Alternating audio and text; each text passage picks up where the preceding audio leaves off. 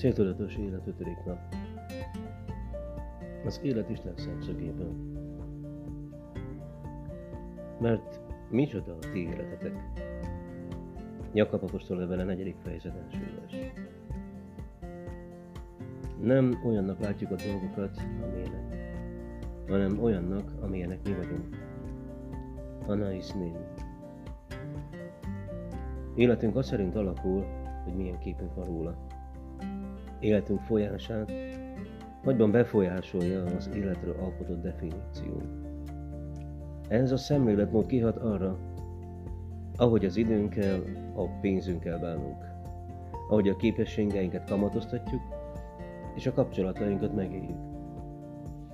Kiváló módja mások megismerésének, ha megkérdezzük, mihez hasonlítanád az életedet. Könnyen kiderülhet, hogy ahány ember, annyiféle válasz létezik erre a kérdésre. Én hallottam már olyat, hogy az élet cirkusz, aktamező, hullámvasút, kirakójáték, szimfónia, utazás vagy tánc. Volt, aki ringispülnek nevezte, mondván egyszer fent, egyszer lent, aztán meg csak körbe-körbe. Olyan is akadt, aki szerint olyan, mint egy tízsebességes kerékpár, aminek egy csomó sebességfokozatát soha nem használjuk. Vagy olyan, mint egy kártyajáték, azokkal a lapokkal kell játszani, amelyeket kiosztottak.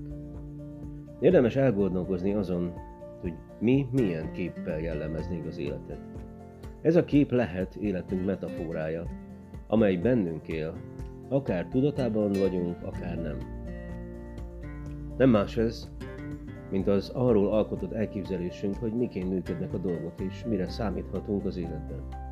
Sokan öltözkedésükkel, ékszereikkel, autójukkal, frizurájukkal, automatricáikkal, vagy éppen tetoválásukkal fejezik ki az életük metaforáját. Ez az esetleg meg nem fogalmazott metafora nagyobb hatása van az életünkre, mint gondolnánk. Meghatározza elvárásainkat, értékrendünket, kapcsolatainkat, céljainkat és fontossági sorrendünket. Ha például valaki egy nagy bulinak képzeli az életet, nos, számára a szórakozás lesz az elsődleges. Aki versenynek látja, annak a sebesség jelent értéket, és valószínűleg mindig siet valahová. Aki maratoni futásnak képzeli, az a kitartást tartja fontosnak. Aki pedig harcnak vagy meccsnek, annak a győzelem lesz a lényeg. Olvasom, milyennek látja az életet. Meg lehet, hogy hibás metaforára alapozzuk az életünket. Ahhoz, hogy betöltsük a tervet, amelyre Isten teremtett, meg kell kérdőjeleznünk az emberi gondolkodás konvencióit, és bibliai metaforákkal kell helyettesítenünk őket. A Biblia azt mondja, hogy ne igazodjatok e világhoz, hanem változatok meg, értelmetek megújulásával, hogy megítélhessétek, mi az Isten akarata, mi az, ami jó, ami neki tetsző és tökéletes. A Biblia három képet tár elénk, amelyből kiderül, hogyan tekint Isten az emberi életre. Az élet próbatétel, letét, illetve ideiglenes állomáshely. A célok által vezérelt életnek ez a három gondolat az alapja. Az első kettőt ebben a fejezetben a harmadikat a következőben vizsgáljuk meg. Először is az élet egy próbatétel. Ez a kép az egész Biblián végigvonul, számtalan történet alkotó elemeként. Isten újra meg újra próbára teszi az ember jellemét, hitét, engedelmességét, szeretetét, becsületességét és hűségét. A próbatétel, kísértés, megvizsgálás, szavak és szinonimáik több mint kétszázszor jelennek meg a Bibliában. Isten próbára tette Ábrahámot, amikor arra kérte áldozza föl fiát, Izsákot, és próbára tette Jákobot is, amikor éveken át kellett dolgoznia, hogy elnyelhesse Ráhel kezét. Ádám és Éva elbukott a próbán az édenkertben, és Dávid is több alkalommal vesztesként végzett az iskeni vizsgákon. Azonban számos példát láthatunk arra is, hogy a bibliai szereplők sikeresen álltak ki egy-egy próbatételt köztük József, Ruth, Eszter és Dániel. A jellem mindig a próbatételek során fejlődik, illetve mutatkozik meg. és egész életünk próbatételek sorozata. Folyamatosan próba alatt vagyunk. Isten figyel, hogyan reagálok a különböző emberekre, nehézségekre, sikerekre, konfliktusokra, betegségekre, csalódásokra, sőt, még az időjárásra is.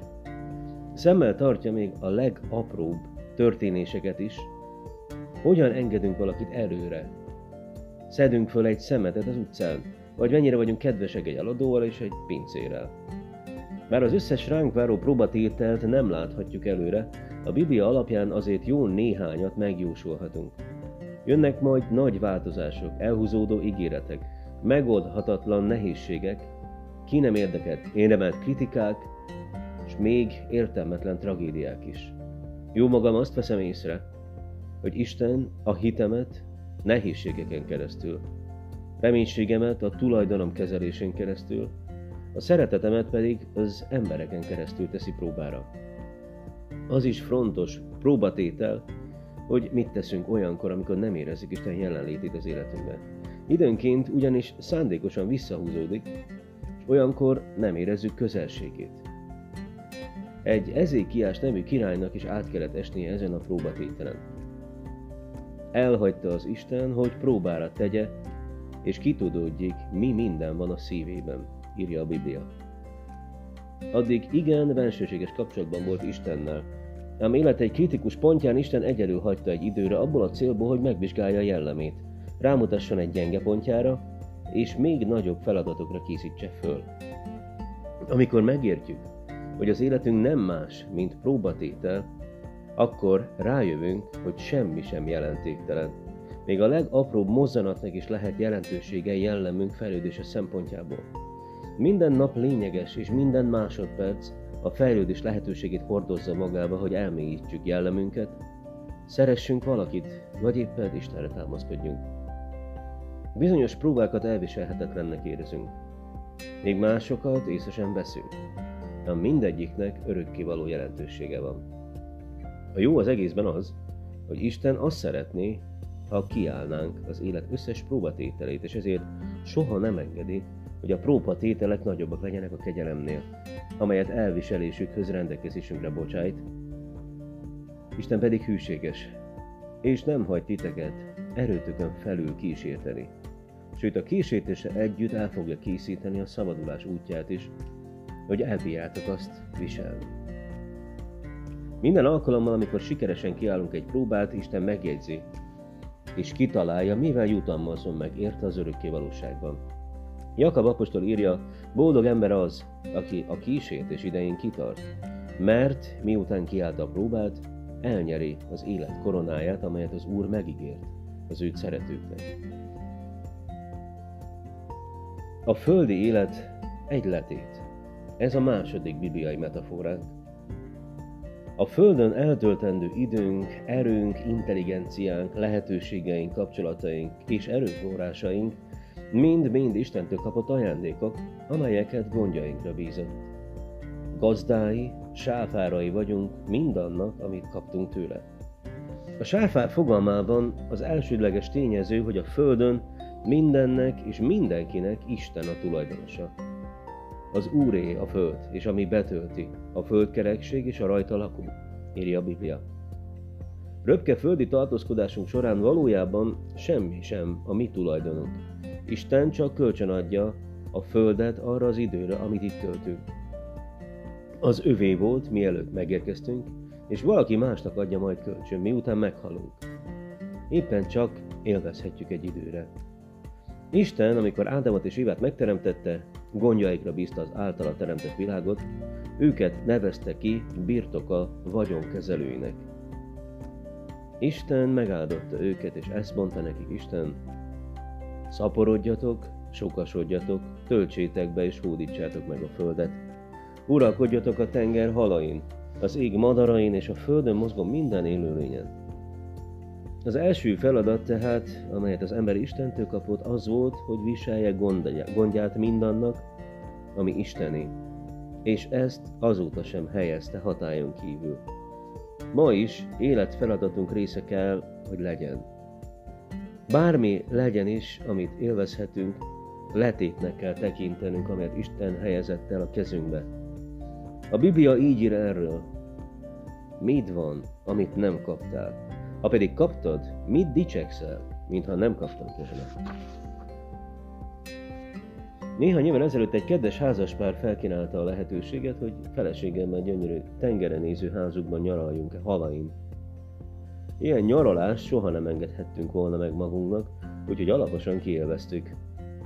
Lelkünkre kötötték, hogy úgy használjátok, mintha a sajátotok lenne. Mi pedig szót fogadtunk. Nagyokat úsztunk a medencében, megettünk, amit a hűtőben találtunk.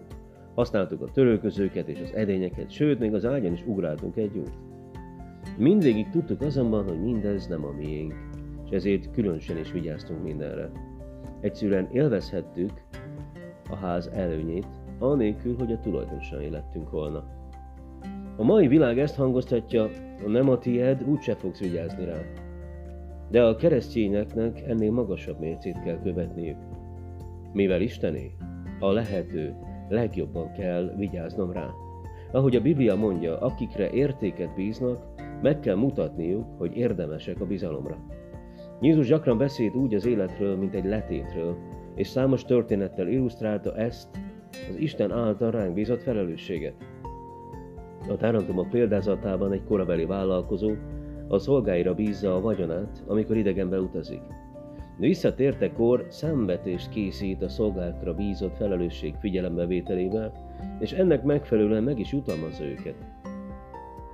Jól van, hű és jó szolgám, a kevesen hű voltál, sokat bízok rád ezután.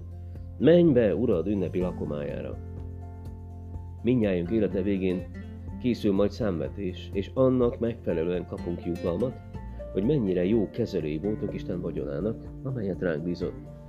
Ez pedig nem más jelent, mint hogy mindennek, amit teszünk, még az egyszerű, mindennapi teendőnknek is örökkévaló jelentőségük van. Ha mindent letétként kezelünk, Isten három örökjutalmat ígér. Először is dicséretben részesít majd. Jól van, ügyes voltál. Azután előléptet, és még többet bíz ránk az örökkévalóságban. Sokat bízok rád ezután. Ezt követően pedig ünneplést szervez a tiszteletünkre. Gyere be, urad, ünnepi lakomájára. Legtöbben észre se veszik, hogy a pénz egyszerre próbatétel és letét Istentől. Az anyagiakat arra használja, hogy próbára tegye a bizalmunkat. Sokaknak épp a pénz jelenti a legnagyobb próbatételt. Isten figyeli, hogyan bánunk a pénzzel. Ezzel teszteli a megbízhatóságunkat. A Biblia azt mondja, ha tehát a hamis mammonon, vagyis a pénzen nem voltatok hűek, ki bízza rátok az igazit? Ez nagyon fontos igazság. Isten szerint közvetlen összefüggés van pénzkezelési szokásaink és a lelki életünk minősége között. Az, ahogy a pénzünkkel, a hamis mammonnal bánunk, meghatározza mennyi lelki áldást az igazit bízhat ránk. Vajon az, ahogy pénzügyeinket rendezzük, nem jelente éppen most akadályt Isten számára, hogy jobban megáldja az életünket? Ránk lehet-e bízni a lelki kincseket? Jézus azt mondta, akinek sokat adtak, attól sokat kívánnak, és akire sokat bíztak, attól többet kérnek számon. Az élet próbatétel és letét egyben. Minél többet bíz ránk Isten, annál nagyobb felelősségtudatot vár el tőlünk. Ötödik nap. Vizsgáljuk meg céljainkat. Elmélkedj rajta. Az életed próbatétel és letét. Tanuld meg, aki hű a kevesen, az sokan is hű, az. Lukács 16.10 Gondold át, mi történt veled mostanában, amiről most már tudhatod, hogy Isten próbatétele volt. Mik a legnagyobb dolgok, amelyeket rád bízott Isten?